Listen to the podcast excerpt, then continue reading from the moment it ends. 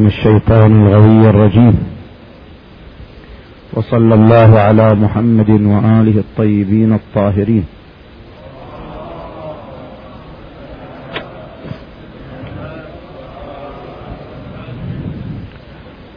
في ختام كلامنا حول شرح دعاء الافتتاح الوارد عن الإمامين الإمام الكاظم والإمام الحجة. صلوات الله وسلامه عليهما. نتعرض إلى نقاط. النقطة الأولى أن هذه الفقرات أشارت إلى عدة من أوصافه تبارك وتعالى. الصفة الأولى صفة المالكية في قوله عليه السلام الحمد لله الذي يؤمن الخائفين وينجي الصادقين وينجي الصادقين ويرفع المستضعفين ويضع المستكبرين ويهلك ملوكا ويستخلف آخرين. ذكرنا فيما سبق أن لله تبارك وتعالى صفة الملك وصفة الملك وأنه هناك فرق بين الملك والملك فالملك بكسر الميم كما عبرت عنه الآية المباركة ولله ملك السماوات والأرض وينتزع عنه عنوان المالك كما في قوله تعالى مالك يوم الدين. اللهم مالك الملك. الملك هو عبارة عن قيام جميع الموجودات بوجوده قيام التدلي والتعلق والاستمداد منه تبارك وتعالى.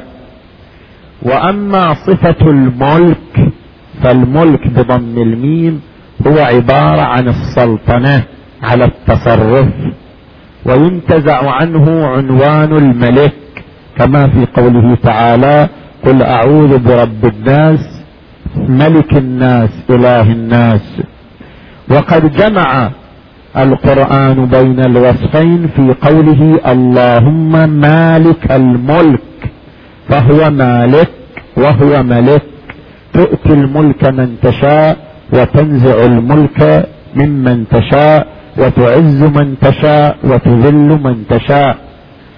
وذكرنا أن مقتضى ملكيته ملكيته أي أن منشأ ملكه ملكه. إذا كان تبارك وتعالى إذا كانت جميع الموجودات قائمة بوجوده قيام التدلي والتعلق والاستمداد فمقتضى ذلك سلطنته على سائر الموجودات من حيث التصرف حدوثا وبقاء. سلطنة تكوينية وسلطنة تشريعية. فكما أن الأب يستحق السلطنة شرعا بمقتضى أبوته والسلطان يستحق السلطنة بمقتضى قوته والفقيه يستحق السلطنة بمقتضى فقاهته وعدالته فإن الله تبارك وتعالى هو الأحق بالسلطنة التشريعية التامة بمقتضى خالقيته وقيموميته وإحاطته بجميع الموجودات تبارك وتعالى. فهذا ما يعبر عنه بصفة الملك والملك. ثم إن الإمام عليه السلام دخل في صفة العدل حيث قال الحمد لله قاصم الجبارين مبيد الظالمين أو مبير الظالمين مدرك الهاربين نكال الظالمين صريخ المستصرخين موضع حاجات الطالبين. معتمد المؤمنين. هذه الفقرات تشير إلى صفة العدل بالنسبة إليه تبارك وتعالى. والحديث حول العدل حديث في مطلبين لا بد من الالتفات إليهما. المطلب الأول يا إخوان المطلب الأول قد يقع هنا سؤال وهو أنه هل يصح أن يوصف الله تعالى بالظلم والعادل أم لا؟ المخلوق يمكن أن يوصف بالظلم والعدل. لما؟ لأن تصرف المخلوق محدود بأن لا يضر بغيره بأن لا يلحق الضرر والأذى بغيره. تصرف المخلوق بمقتضى الميثاق الاجتماعي والميثاق العقلائي بين أبناء المجتمع تصرف المخلوق محدود بحد وهو أن لا يكون هذا التصرف ضررا على الآخرين وايذاء للآخرين. فتصرف المخلوق فيما لا يضر بالآخرين عدل وتصرف المخلوق فيما يلحق الضرر بالآخرين ظلم. إذا تصرف المخلوق يمكن أن يوصف بالعدل والظلم. يعني التصرف الذي يملكه المخلوق لو جاء به فهو عدل لأنه لا يلحق الأذى والضرر بالآخرين. والتصرف الذي لا يملكه المخلوق كما لو كان تصرفه ضررا على الآخرين هذا التصرف يعد ظلما. هل الله يمكن أن يوصف بذلك؟ قد يقول القائل هذا غير معقول في الله. لما؟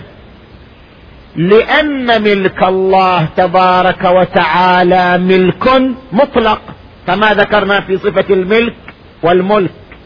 بما أنه تبارك وتعالى له الملكية المطلقة فليس هناك تصرف يملكه وتصرف لا يملكه. جميع التصرفات يملكها.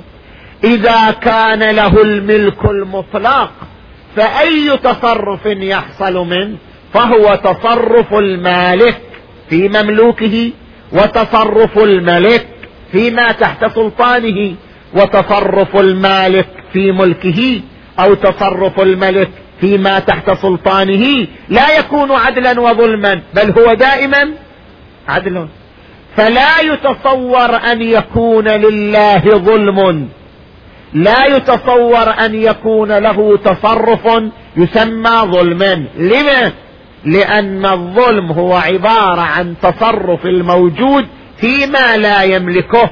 والمفروض أن جميع الموجودات تحت ملكه. فلو أدخل محمدا صلى الله عليه وآله.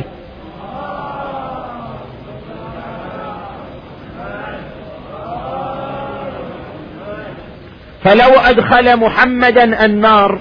لا يقال لهذا ظلم لأنه تصرف في ملكه. ولو أدخل إبليس الجنة.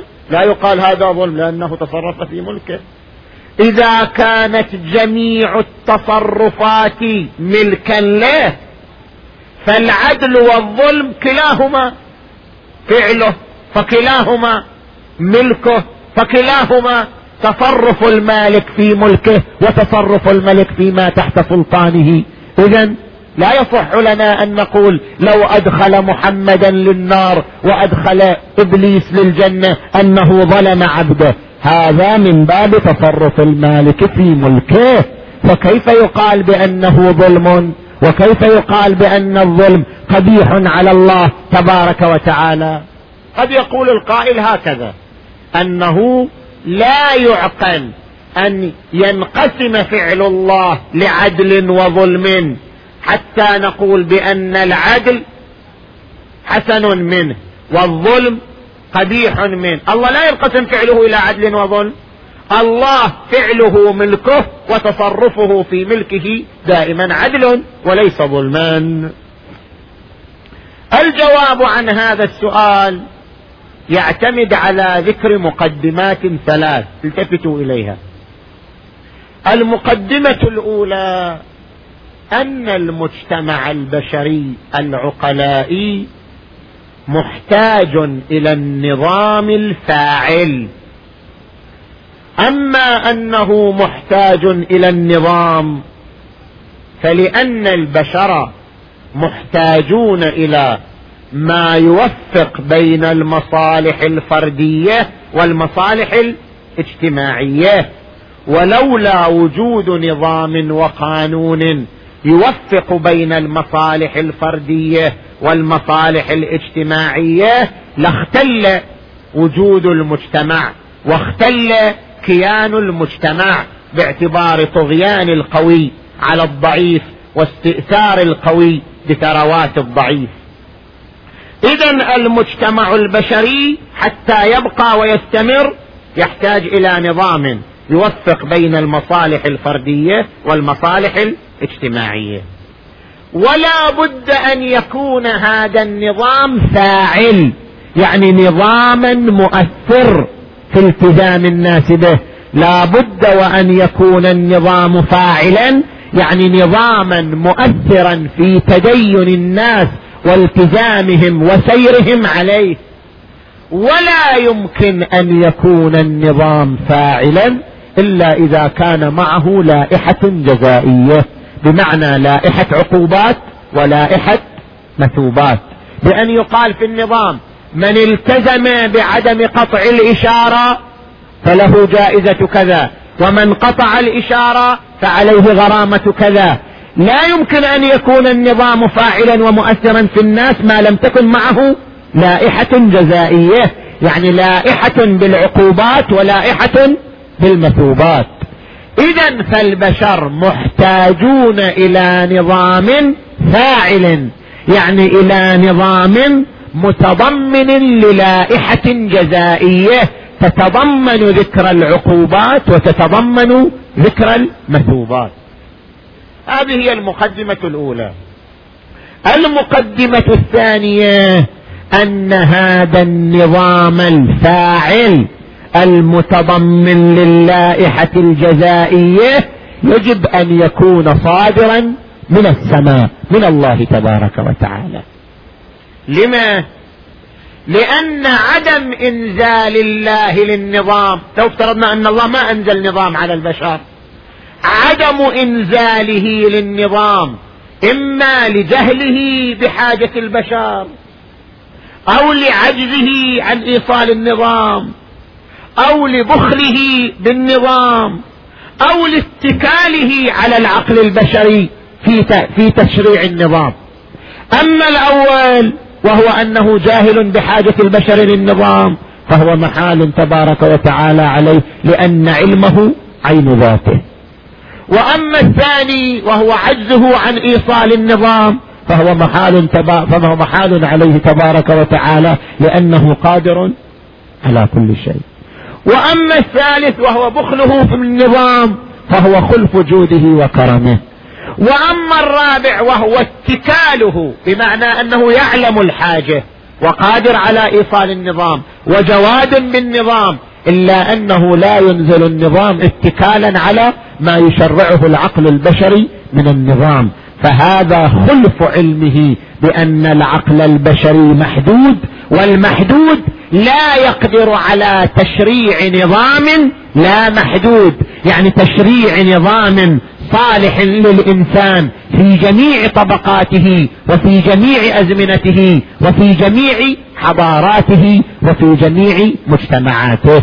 اذا فبالنتيجة مقتضى ما ذكرنا يجب أن ينزل النظام المتضمن للائحة الجزاء من عقوبات ومثوبات من الله تبارك وتعالى. هذه المقدمة الثانية.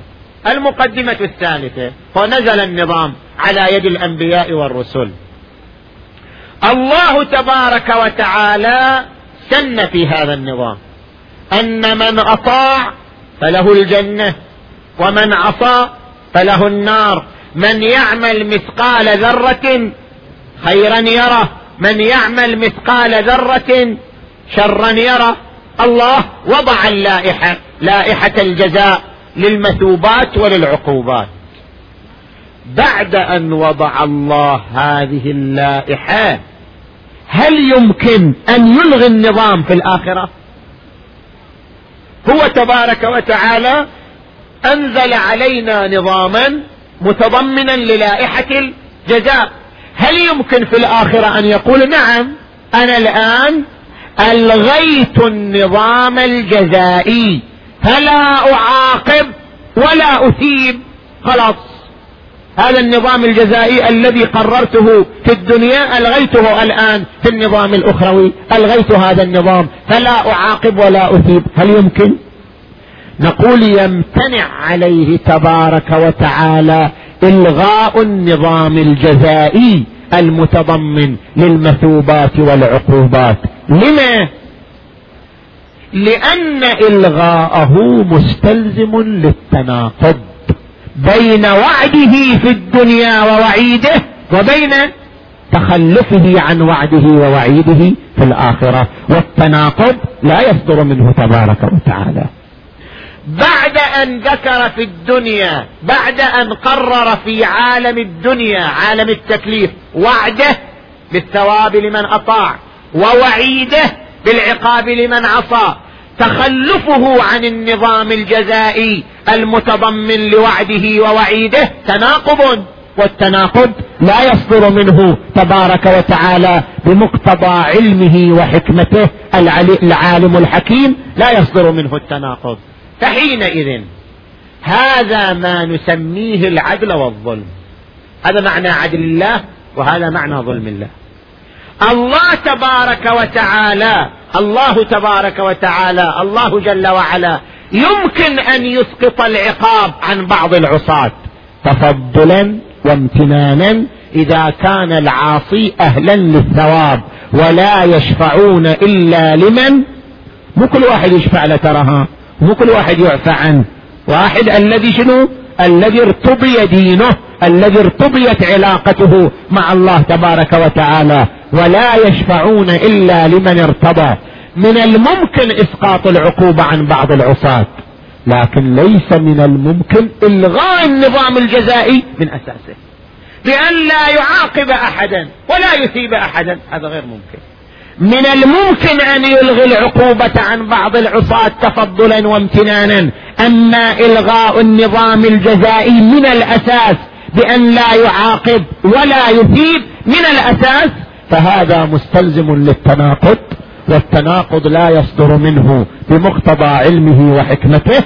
اذا فيستحيل عليه ويمتنع عليه إلغاء النظام الجزائي. هذا معنى العدل والظلم في الله عز وجل. معنى عدله يعني التزامه بالنظام الجزائي. معنى ظلمه يعني عدم التزامه بالنظام الجزائي. لو أنه أدخل محمدا للنار وأدخل إبليس للجنة فهو لم يلتزم بالنظام الجزائي المتضمن لوعده ووعيده وعدم التزامه بالنظام الجزائي المتضمن لوعده ووعيده. تناقض والتناقض يستحيل صدوره منه بمقتضى علمه وحكمته. اذا فيجب صدور العدل منه يعني يجب التزامه بالنظام الجزائي. ويقبح صدور الظلم منه يعني يقبح عدم التزامه بالنظام الجزائي. معنى العدل في حقه تبارك وتعالى والظلم هو عبارة عن تطبيق النظام الجزائي وعدم تطبيقه. فيختلف معنى العدل والظلم في حقه تبارك وتعالى عن معنى العدل والظلم في حق المخلوق. معنى العدل والظلم في حق المخلوق ما يملكه من التصرف عدل وما لا يملكه من التصرف ظلم. الله يملك جميع التصرفات سواء كانت عدلا أو ظلما. اذا معنى العدل في حق الله غير العدل في حق المخلوق. معنى العدل والظلم في حقه تطبيقه للنظام الجزائي عدل؟ عدم تطبيقه للنظام الجزائي ظلم. هذا ما أردنا بيانه من المطلب الأول المتعلق بالعدل. المطلب الثاني المتعلق بالعدل نحن نقول ونعبر دائما علماء الكلام في في كتب علم الكلام يعبرون يقولون العدل واجب على الله. الظلم لا يجوز من الله. هل هذا التعبير صحيح؟ العدل واجب على الله والظلم لا يجوز من الله. هل هذا التعبير صحيح؟ أم لا؟ قد يقال بأنه لا يصح من العقل البشري أن يقول العدل واجب عليك يا إلهي والظلم لا يجوز منك يا إلهي. لا يصح من العقل البشري ذلك. لما؟ لأن العقل البشري مملوك لله تبارك وتعالى. العقل وخلجاته وخواطره مملوكة لله عز وجل.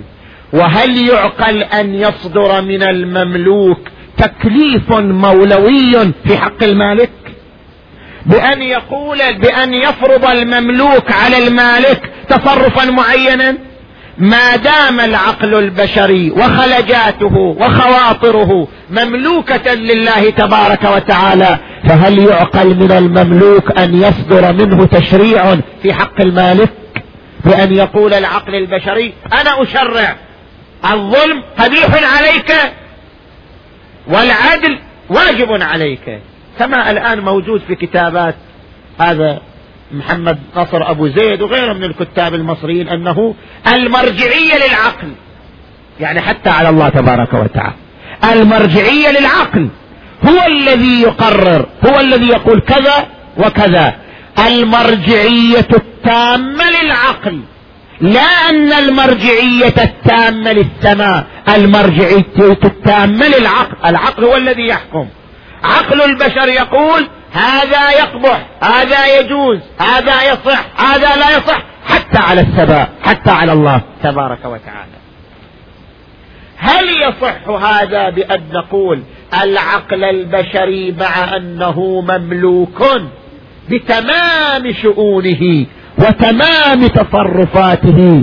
فهل يعقل للمملوك ولاية على المالك وسلطنة على المالك كي يصدر منه تشريع وتكليف في حق المالك تبارك وتعالى. وإلا للزم الخلف بأن يكون المالك مملوكا والمملوك مالكان. وهذا خلف موقع كل منهما. ثبتوا يا إخوان. معنى هذا الكلام يعني عندما نقول بأن العدل واجب عليه تبارك وتعالى والظلم قبيح منه تبارك وتعالى فالمقصود أنه هو الذي أوجب على نفسه لا أن العقل يوجب عليه. شلون هو الذي أوجب على نفسه؟ العاقل لما أدرك العقل إلى صفتان صفة الإدراك وصفة الحكومة. العقل اولا يمر بصفة الإدراك ثم يمر بصفة الحكومة. العقل يدرك أن سنة الله تبارك وتعالى جرت على اختيار الفعل ذي المصلحة وعلى ترك الفعل ذي المفسدة. الفعل ذو المصلحة عدل ويختاره الله. الفعل ذو المصلحة عدل ويختاره الله. الفعل ذو المفسدة ظلم ولا يختاره الله تبارك وتعالى. لما أدرك العقل أن مقتضى علمه تبارك وتعالى وقدرته وحكمته أنه يختار الفعل ذا المصلحة يعني يختار العدل ولا يختار الفعل ذا المفسدة يعني الظلم. لما أدرك العقل ذلك حكم بعد هذا الإدراك انتقل إلى صفة الحكومة بعد مروره بصفة الإدراك. حكم العقل بأن ما يختاره الله تبارك وتعالى من العدل ذي المصلحة فهو واجب عليه. وما لا يختاره من الفعل ذي المفسدة وهو الظلم فقبيح منه معنى هذا الوجوب التشريعي الصادر من العقل بما هو حاكم لا بما هو مدرك. قل فقبيح منه. معنى هذا الوجوب التشريعي الصادر من العقل بما هو حاكم لا بما هو مدرك. معنى هذا الوجوب هو أنه لما جرت سنة الله على ذلك حكم العقل بهذا. إذا حكم العقل بأن العدل واجب وأن الظلم قبيح ليس حكما استقلاليا بل حكما منتزعا من جريان سنته تبارك وتعالى على اختيار العدل وعدم اختيار الظلم. فهذا وجوب لم يصدر من العقل وإنما منشأه إيجاب الله تعالى على نفسه. هذا تمام الكلام في صفة العادل. ثم دخل الإمام عليه السلام في صفة التوحيد في العبادة. قال الحمد لله الذي من خشيته ترعد السماء وسكانها وترجف الأرض وعمارها وتموج البحار ومن يسبح في غمراتها. هذا إشارة إلى التوحيد في العبادة. ما معنى التوحيد في العبادة؟ التوحيد يقسمه العلماء إلى أربعة أقسام. توحيد الذات توحيد الصفات توحيد الأفعال توحيد العبادة. وكل توحيد وكل قسم مترتب على القسم الذي قبله. بما أنه واحد في ذاته فهو واحد في صفاته. وبما أنه واحد في صفاته فهو واحد في أفعاله. وبما أنه واحد في أفعاله فهو الأحق بالعبادة دون غيره. يعني فهو الواحد في العبودية له تبارك وتعالى. أنا الآن ما أريد أدخل في شرح هذه الكلمات لأنه يطول الوقت. الإمام عليه السلام أشار إلى توحيد الذات بقوله لا شبيه يشاكله. وأشار إلى توحيد الصفات بقوله لا شبيه له في عظمته. وأشار إلى توحيد الأفعال بقوله لا مضاد له في ملكه ولا منازع له في أمره. وأشار إلى التوحيد في العبادة. القسم الرابع بهذه الفقرة الحمد لله الذي من خشيته ترعد السماء وسكانها وترجف الأرض وعمارها. ما معنى ذلك؟ ما هو ربط هذه الفقرات بالتوحيد في العبادة؟ ثبتوا يا إخوان. العبادة على قسمين. عبادة تكوينية قهرية وعبادة اختيارية. أما العبادة التكوينية القهرية فهي عبادة جميع المخلوقات. جميع المخلوقات تعبد الله. من حيث نشعر أو لا نشعر.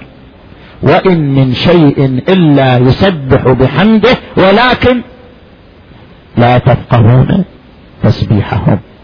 فقد ذكر الفلاسفة أن الوجود هو الخير والخير هو الوجود. فهناك مساوقة بين الخير وبين الوجود. متى ما تحقق الوجود تحقق معه الخير. ومتى ما تحقق الخير تحقق معه الوجود. مساوقة بين الخير والوجود. مقتضى المساوقة بين الخير والوجود يا إخوان أنه متى تحقق الوجود تحقق معه الشعور والإدراك. ما في موجود إلا وعنده شعور ما في موجود إلا وعنده إدراك.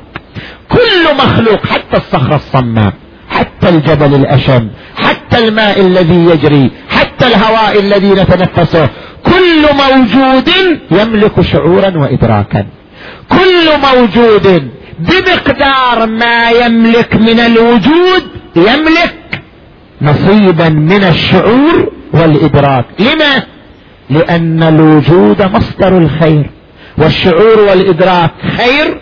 اذا متى ما تحقق الوجود تحقق معه شعور وإدراك. فجميع المخلوقات تملك شعور جميع المخلوقات تملك إدراك.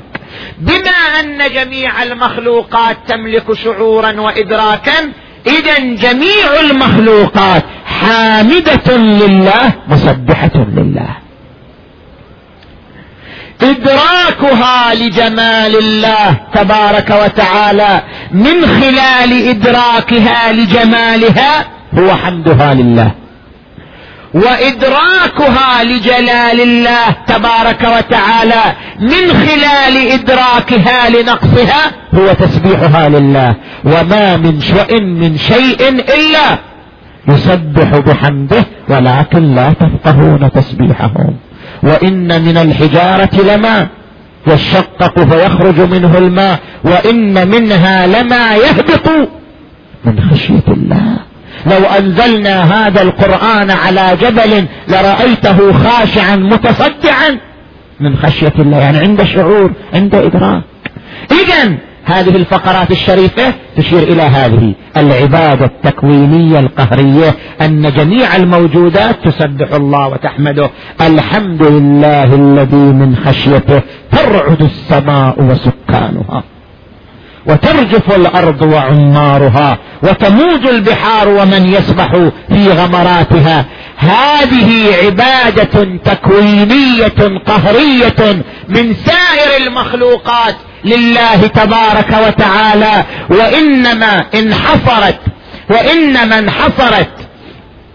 هذه العبادة التكوينية فيه تبارك وتعالى لأنه الواحد في ذاته الواحد في صفاته الواحد في أفعاله فمقتضى وحدته في الأقسام الثلاثة وحدة العبادة فيه تبارك وتعالى. وإذا كانت جميع المخلوقات تعبده عبادة تكوينية قهرية فهو الأحق والأولى بالعبادة الاختيارية الصادرة من الإنسان في هذا الكون وما خلقت الجن والإنس إلا ليعبدون. الوصف الثالث الذي أشار إليه هو الهداية. الحمد لله الذي هدانا أنا اليوم بطول يعني تحملوا حتى أخلص هذا المقدار. بعد عشر دقائق خلص إن شاء الله. الحمد لله الذي هدانا لهذا وما كنا لنهتدي لولا أن هدانا الله. من صفاته تبارك وتعالى أنه الهادي. معنى أنه الهادي انطلاقا من الآية المباركة الذي أعطى كل شيء خلقه ثم هدى. أنعم على كل موجود بنعمتين مترتبتين نعمة الخلق ونعمة الهداية. خلقه وهداه للهدف من خلقه. والهدف من خلقه وصوله للكمال. وكمال كل شيء بمعرفته بربه. فجميع المخلوقات خلقها وهداها لكمالها أي هداها لمعرفتها بربها تبارك وتعالى. فإذا التفتنا نحن البشر. إذا التفت البشر إلى أن جميع المخلوقات هداها الله لكمالها. يعني هداها لمعرفتها بربها. معرفتنا بأن جميع المخلوقات تسير نحو الكمال تسير نحو المعرفة بالله تبارك وتعالى. هذه المعرفة منا وهذا الإدراك منا هو هداية من الله تبارك وتعالى.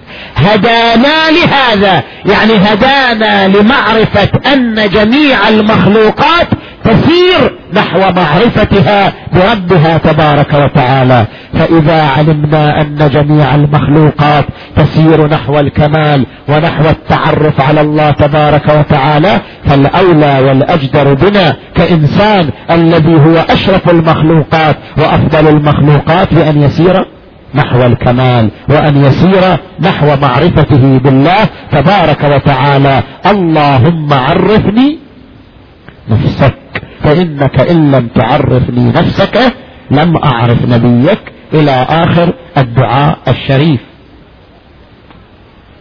الوصف الآخر الذي أشار إليه الإمام عليه السلام وصف الغناء. الحمد لله الذي يخلق ولم يخلق ويرزق ولا يرزق ويطعم ولا يطعم ويميت الأحياء ويحيي الموتى وهو حي لا يموت بيده الخير وهو على كل شيء قدير. ذكرنا سابقا صفة الغنى قلنا من كان يملك الوجود الذي لا حد له والقدرة التي لا حد لها والعلم الذي لا حد له والحياة التي لا حد لها فهو غني. عن كل ما سواه. لذلك يخلق ولا ولم يخلق ويرزق ولا يرزق ويطعم ولا يطعم إلى آخر الفقرات الشريفة التي تشير إلى وصف الغناء. هذا تمام الكلام في النقطة الأولى. النقطة الثانية. دخل الإمام عليه السلام في الصلوات. اللهم صل على محمد عبدك ورسولك. صلوا على محمد.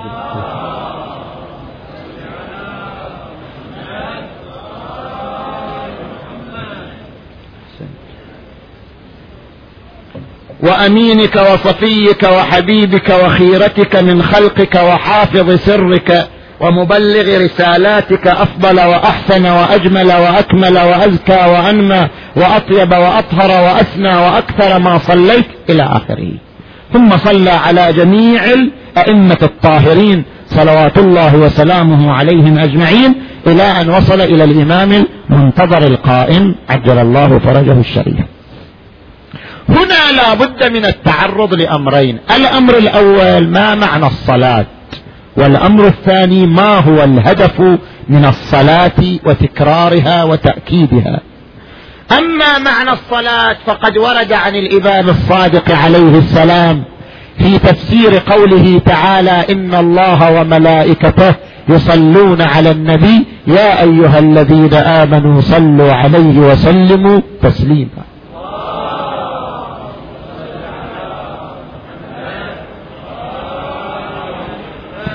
قال صلاة الله رحمته وصلاة الملائكة تزكيتهم وصلاة المخلوقين دعاء. يعني نحن عندما نقول اللهم صل يعني ندعو. عندما نقول صلى الله على محمد يعني ندعو. فالصلاة دعاء منا لأهل البيت صلوات الله عليهم بأن يرفع الله درجتهم. وبأن وبأن يهبهم سمو المنزلة وعلو المقام. الصلاة دعاء. ما هو الهدف من الصلاة عليهم؟ الهدف من الصلاة وتكرارها وتأكيدها أمران. أولا أن نكون في مقام الشكر. أهل البيت عليهم السلام وسائط الفيض التكويني والتشريعي. لولا وجودهم لما خلق الوجود. فهم واسطة في الفيض التكويني. ولولا علومهم لما وصلنا النظام السماوي فهم الواسطة في الفيض التشريعي أيضا. ولولا تضحياتهم وجهودهم وطاقاتهم وصبرهم وصمودهم لما بقي الدين إلى قيام الساعة. إني مخلف فيكم الثقلين كتاب الله وعترتي أهل بيتي. وقد أنبأني اللطيف الخبير بأنهما لن يفترقا. حتى يرد علي الحوض وورد عن الرسول محمد صلى الله عليه وآله.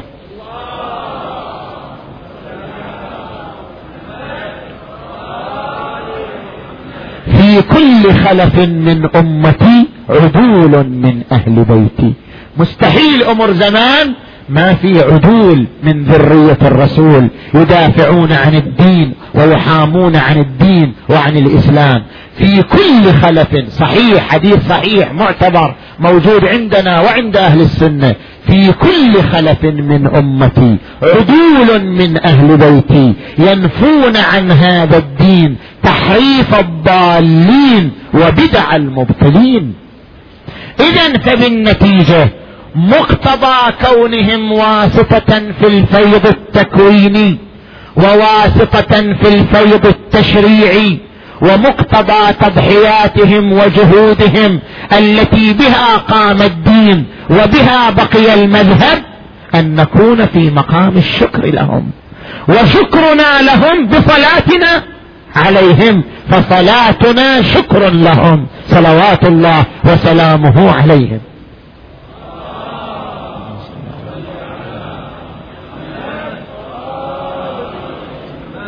الأمر الثاني أن الله أمرنا بمودتهم. قل لا أسألكم عليه أجرا إلا المودة في القربى. وصلاتنا عليهم نوع من أنواع المودة. فلا بد لنا أن نصلي عليهم حتى تكون صلاتنا عليهم امتثالا لقوله تعالى قل لا أسألكم عليه أجرا إلا المودة في القربى. صلوا عليه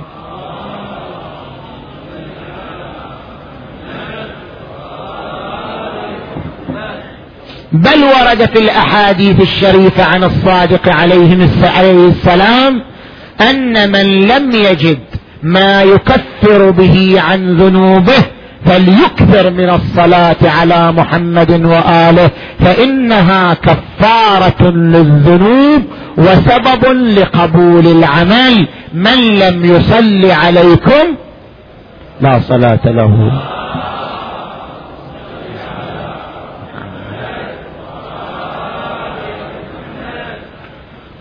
النقطة الثالثة. وصل إلى الإمام المنتظر.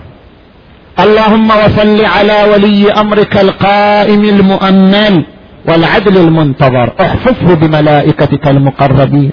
وأيده بروح القدس يا رب العالمين.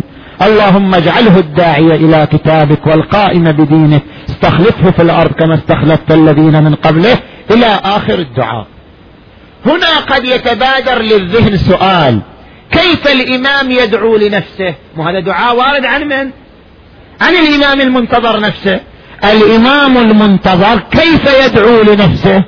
كيف الإمام المنتظر يثني على نفسه ويقول اللهم وصل على ولي أمرك القائم المؤمل والعدل المنتظر احفظه بملائكتك المقربين وأيده بروح القدس يا رب العالمين.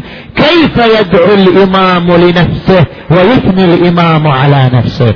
هنا وجوه ثلاثة باختصار.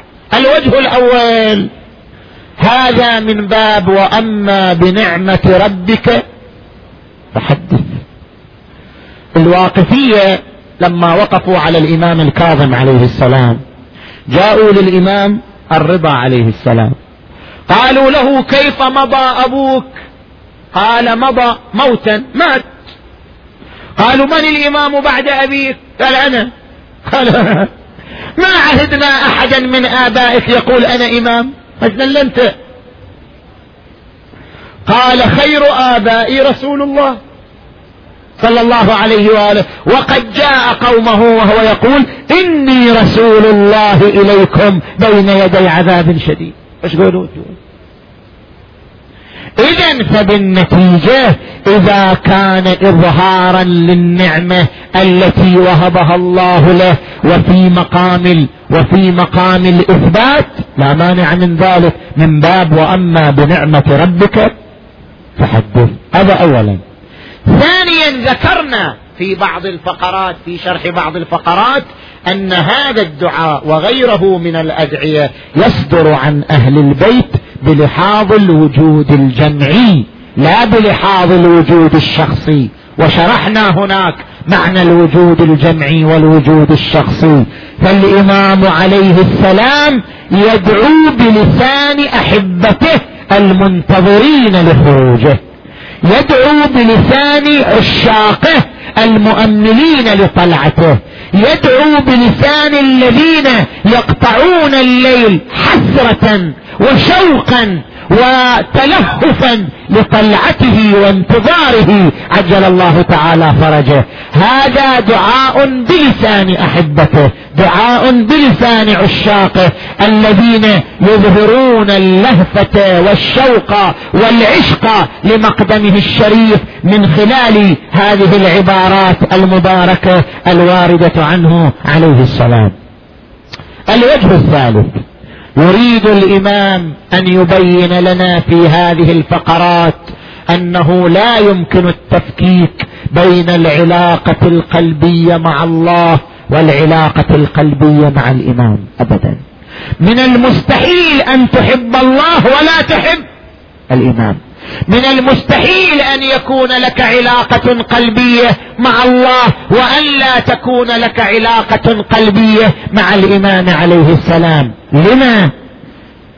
كما ورد في كلمات الشاعر زين وما حب الديار شغفنا قلبي ولكن حب من سكن الديار من أحب شيئا أحبه. توابعه ومتعلقاته وما يرتبط به. من المستحيل أن يقول إنسان أنا أحب فلان لكن أكره شكله. يصير. أو أنا أحب فلان لكن لا أحب ما ما يرتبط به. من أحب شيئا أحب سائر لوازمه وأحب سائر ما يرتبط به. أفهل يعقل أن تحب الله تبارك وتعالى لأجل جماله ولأجل جلاله والا تحب مظاهر جماله ومظاهر جلاله ألا وهم أهل بيت النبوة. من أحبه لجماله وجلاله أحب مظاهر جماله. إذ كيف تجلى لنا جماله وجلاله؟ نحن أحببناه لجماله وجلاله.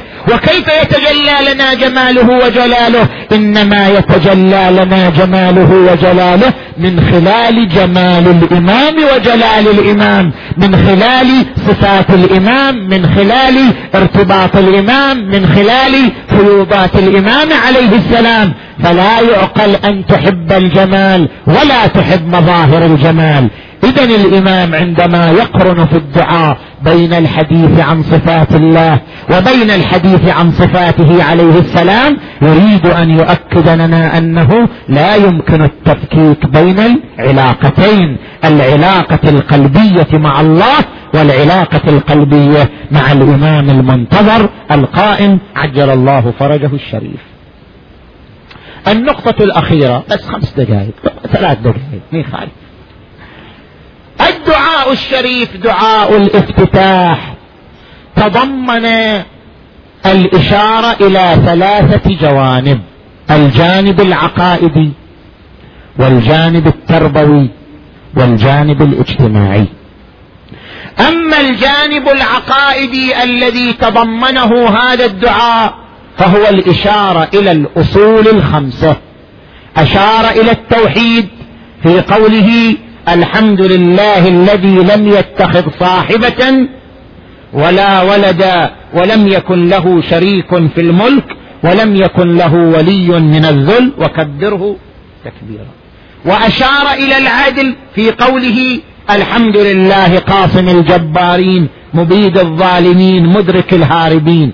وأشار إلى أصل النبوة في قوله اللهم صل على محمد عبدك ورسولك وأمينك وصفيك. وأشار إلى أصل الإمامة في قوله اللهم وصل على علي أمير المؤمنين ووصي رسول رب العالمين إلى آخره. وأشار إلى يوم المعاد في عدة فقرات من قوله عليه السلام مثلا تجعلنا فيها من الدعاة إلى طاعتك والقادة إلى سبيلك وترزقنا فيها كرامة الدنيا والآخرة. فهذا جانب عقائدي. وأما الجانب التربوي فهو قد أشار إلى عدة صفات وخصال تربوية ضرورية لتربية روح المؤمن. الصفة الأولى تربيته على الشكر في قوله عليه السلام الحمد لله خالق الخلق باسط الرزق بالجلال والإكرام والفضل والإحسان. هذا تربية الإنسان على صفة الشكر بأن يتذكر النعم. أيضا أشار إلى صفة أخرى وهي صفة التوكل. في قوله عليه السلام فإن أبطأ عني عتبت بجهلي عليك ولعل الذي أبطأ عني هو خير لي هذا صفة التوكل لعلمك بعاقبة الأمور. وأشار إلى صفة التوبة. وصفة الإنابة في قوله عليه السلام الحمد لله على حلمه بعد علمه والحمد لله على عفوه بعد قدرته والحمد لله الذي والحمد لله على طول أناته بعد غضبه. وأشار إلى أهمية الدعاء في قوله عليه السلام الحمد لله الذي يجيبني حين اناديه ويستر علي كل عورة وأنا أعصيه ويعظم النعمة علي فلا أجازي. هذه آثار تربوية. وأما الجانب الاجتماعي فقد أشار الإمام هنا إلى ثلاثة أمور. الأمر الأول تحسيس الإنسان بمعاناة الآخرين ومأساة الآخرين في قوله عليه السلام الحمد لله الذي الحمد لله عليه. صريخ المستصرخين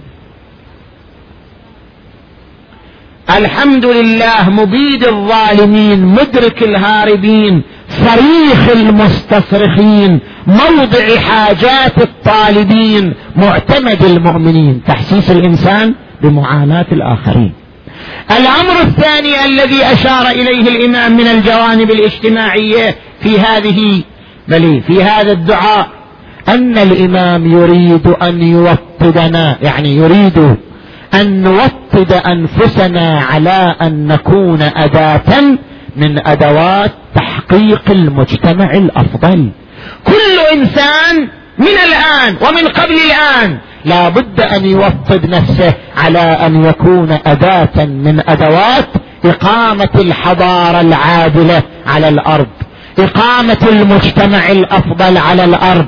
لا بد أن يوطد نفسه الإنسان على أن يكون أداة من أدوات إقامة الحضارة العادلة.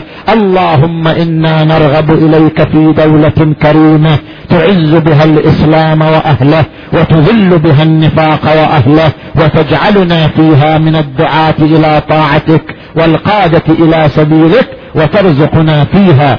كرامة الدنيا والآخرة. الأمر الأخير الذي أشار إليه الإمام من الجانب الاجتماعي هو تحسيس الإنسان بنقاط الضعف والمرض في المجتمع. لا يمكن إصلاح المجتمع إلا بعد تحديد نقاط ضعفه.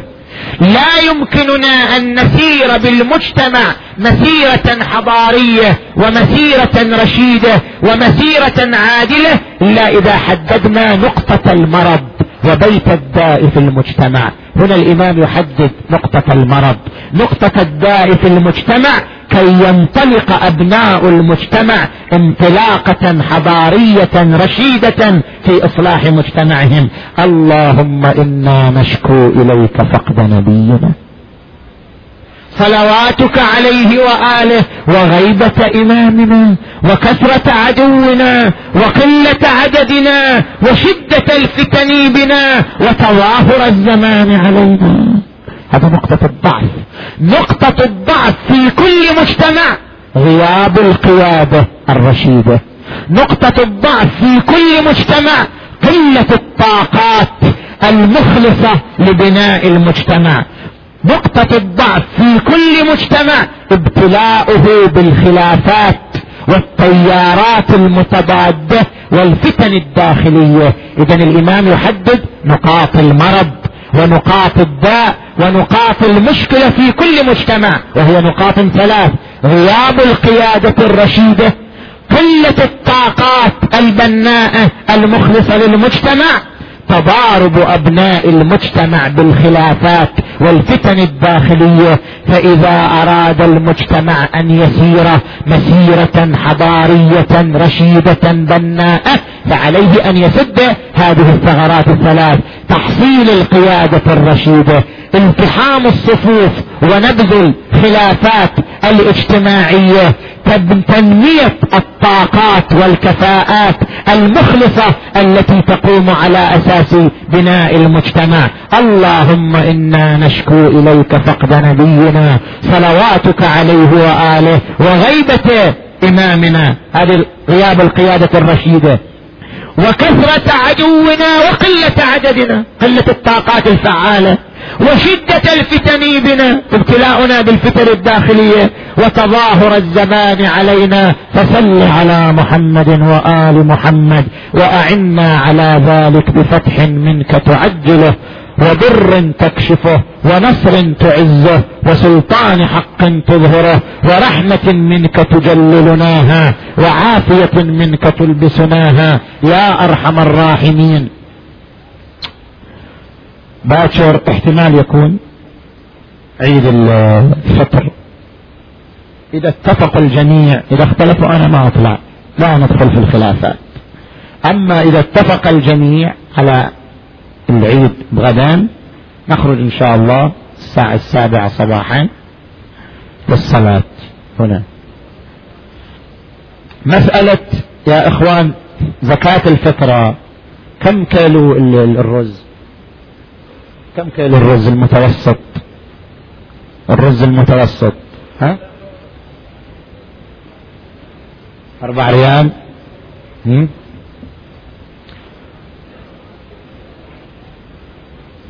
أربع ريال. زكاة الفطرة.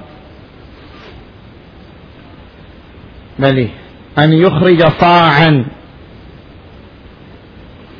أن يخرج صاعا آه وهو يساوي ثلاث كيلوات تقريبا عن كل واحد من الشنو من عياله. أن يخرج صاعا عن كل واحد من عياله. يعني يخرج ثلاث كيلوات رز عن كل واحد من عياله إذا ثلاث الكيلوات إذا الكيلو بأربعة يعني ثلاث كيلوات كم؟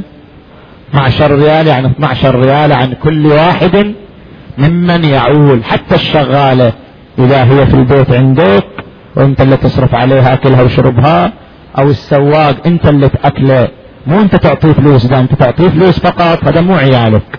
إذا أنت لا تعطيه أكله وشربه فهو عيالك. حتى الضيف لو جاك ضيف من البحرين وقت الغروب وأفطر عندك فهو من عيالك وقت الغروب. فيجب عليك إخراج زكاة الفطرة عنه زكاة الفطرة. ثلاثة كيلو عن كل شخص يعني 12 ريال عن كل شخص. هذا إذا كان الشخص يخمس. أما إذا ما يخمس فلا بد أن تكون زكاة الفطرة خالصة من الخمس حتى تصير زكاة الفطرة خالصة من الخمس يضيف إليها الربع ثم يخرج زكاة الفطرة يعني الآن مثلا لنفترض شنو؟ 12 ريال زكاة الفطرة كم ربعها؟ ثلاثة ريال. تضيف إليها ثلاثة ريال تصير شنو؟ 15 15 طلع خمسها. خمسها. 15 طلع خمسها. ثلاثة. بعد ما تطلع ثلاثة ريال صارت ال 12 ريال خالصة. من الخمس. وانت حتى تدفع زكاة الفطرة للفقير لابد تدفع زكاة خالصة من الخمس. يعني زكاة مو متعلقة للخمس. إنما تصير زكاة الفطرة خالصة من الخمس إذا أضفت إليها الربع. ولاد 12 ريال أضيف إليها الربع وهو 3 ريال صارت 15 ريال. عندي 15 ريال أطلع خمسها 3 ريال صارت ل 12 ريال. زكاة خالصة من الخمس وأدفعها إلى الفقير. ثلاثة ريال التي هي الخمس يدفعها إلى وكيل الحاكم الشرعي و 12 ريال التي هي زكاة الفطرة يدفعها إلى الفقير. لاحظتم شلون؟ يعزل زكاة الفطرة قبل صلاة العيد أفضل يعني قبل الزوال قبل أن يصير زوال يوم العيد يعزل زكاة الفطرة إلى أن يجد المستحق ويدفعها للمستحق. ليه؟ ما اسمع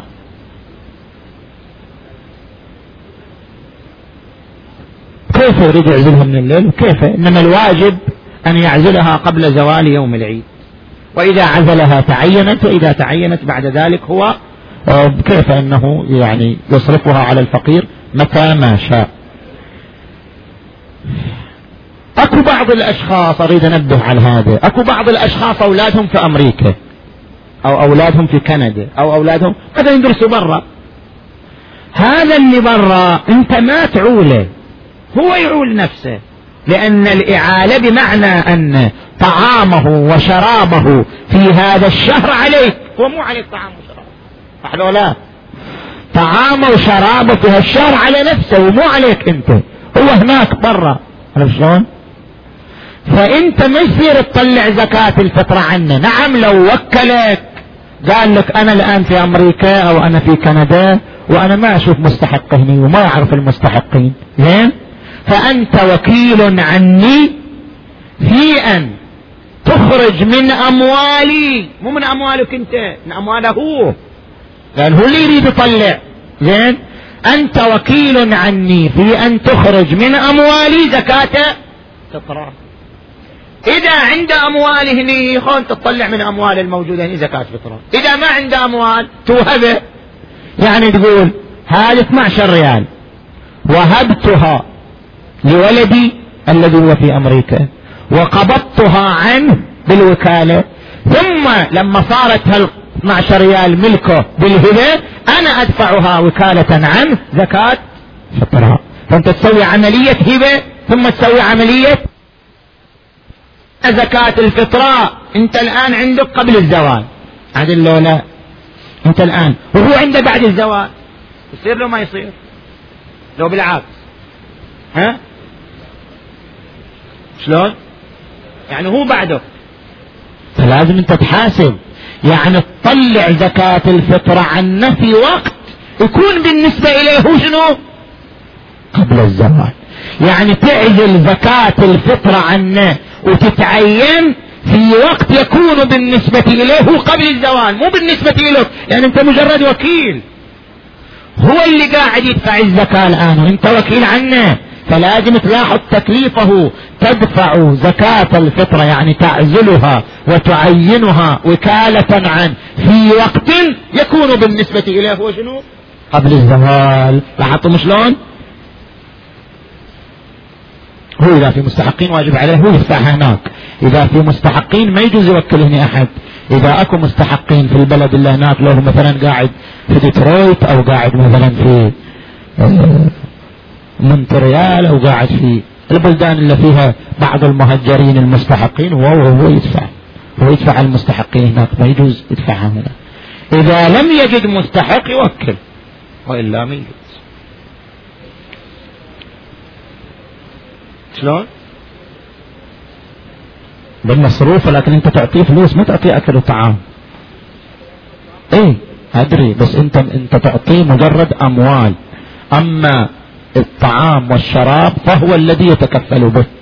يعني هذه الأموال اللي تعطيها وياه قابل ما يصرفها في الأكل والشراب. قابل يصرفها في أمور أخرى ويستند الطعام والشراب إلى غير ذلك من رواتبه من مكافآته وإلى آخره.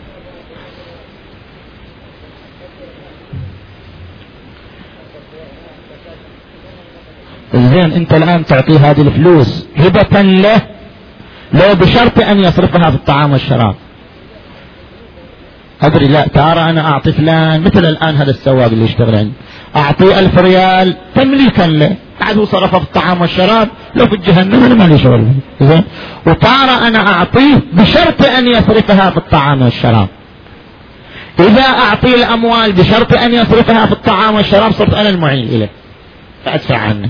أما إذا اعطيه الأموال ملكا له وبكيفه صرفها في طعامه في شرابه في كيف اذا أنا لست معيلا له بل هو معيل نفسه. بالنسبة إلى الهاشمي وغير الهاشمي يا إخوان إذا كان دافع الفطرة عاميا فلا تصح فطرته ولا تحل فطرته للهاشمي. وإذا كان دافع الفطرة هاشميا حلت فطرته للهاشمي ولغيره. والعبرة بالمعين دون العيال. يعني لو كان مثلا أيتام سادة وخالهم عامي. تمام لو لا؟ هذا خالهم العامي إذا أراد يدفع زكاة الفطرة اللي يعولهم خالهم. هم سادة. لكن اللي يعولهم خالهم وخالهم عامي. هذا إذا أراد يدفع زكاة الفطرة عنهم لا يحل فطرتهم للهاشمي لأن المعيل لهم عامي وليس هاشمي. بينما لو كانوا هم عوام والمعين لهم شنو؟ هاشمي. حلت فطرتهم للهاشمي ولغيره. فالعبرة بالمعين دون العيال. اللهم صل على محمد وآله اللهم بالزهراء وأبيها وبعلها وبنيها والسر المستودع فيها. اللهم اختم لنا هذا الشهر المبارك بالمغفرة والتوبة والإنابة وتكفير السيئات. اللهم اغفر ذنوبنا وكفر سيئاتنا وتقبل أعمالنا. اللهم تقبل صيامنا وقيامنا. اللهم أعدنا على هذا الشهر المبارك بصحة وتوفيق وتسديد وعافية وسلامة من الذنوب. اللهم سلم لنا ديننا. اللهم سلم لنا ديننا. اللهم سلم لنا ديننا. اللهم سلم لنا ديننا ودنيانا. اللهم نبهنا من نومة الغافلين. اللهم نبهنا من نومة الغافلين. اللهم نبهنا من نومة الغافلين. اللهم كن لوليك الحجة ابن الحسن. صلواتك عليه وعلى آبائه في هذه الساعة وفي كل ساعة. وليا وحافظا وقائدا وناصرا ودليلا وعينا حتى تسكنه أرضك طوعا وتمتعه فيها طويلا. إن شاء الله دولين كلهم أجيال صاحب الزمان وأنصار صاحب الزمان. هذول يجوا المساجد يجوا المآتم يتنورون بأنوار صاحب الزمان. علينا أن نعلمهم حب صاحب الزمان وأن نربط قلوبهم بالعلاقة بصاحب العصر والزمان. عجل الله تعالى فرجه الشريف. اللهم انصر الإسلام والمسلمين واخذل الكفار والمنافقين أيد المجاهدين المستضعفين يا رب العالمين. اللهم اشف المرضى اللهم فك الأسرى اللهم اقض حوائجهم وحوائج المؤمنين والمؤمنات. اللهم فرج عنهم وعن جميع المؤمنين والمؤمنات. اللهم وفقنا لمرضاتك وجنبنا معاصيك. اللهم اجعل خير أعمالنا خواتمها وخير أيامنا يوم نلقاك. اللهم أيد علماء الدين العاملين أينما كانوا في مشارق الأرض وفي مغاربها وارحم الماضين منهم. خصوصا شيخنا المقدس الشيخ منصور البيات رحم الله من يقرأ له ولجدنا المقدس الشيخ فرج العمران ولأرواح أمواتنا وأمواتكم وأموات المؤمنين والمؤمنات الفاتحة تسبقها الصلوات.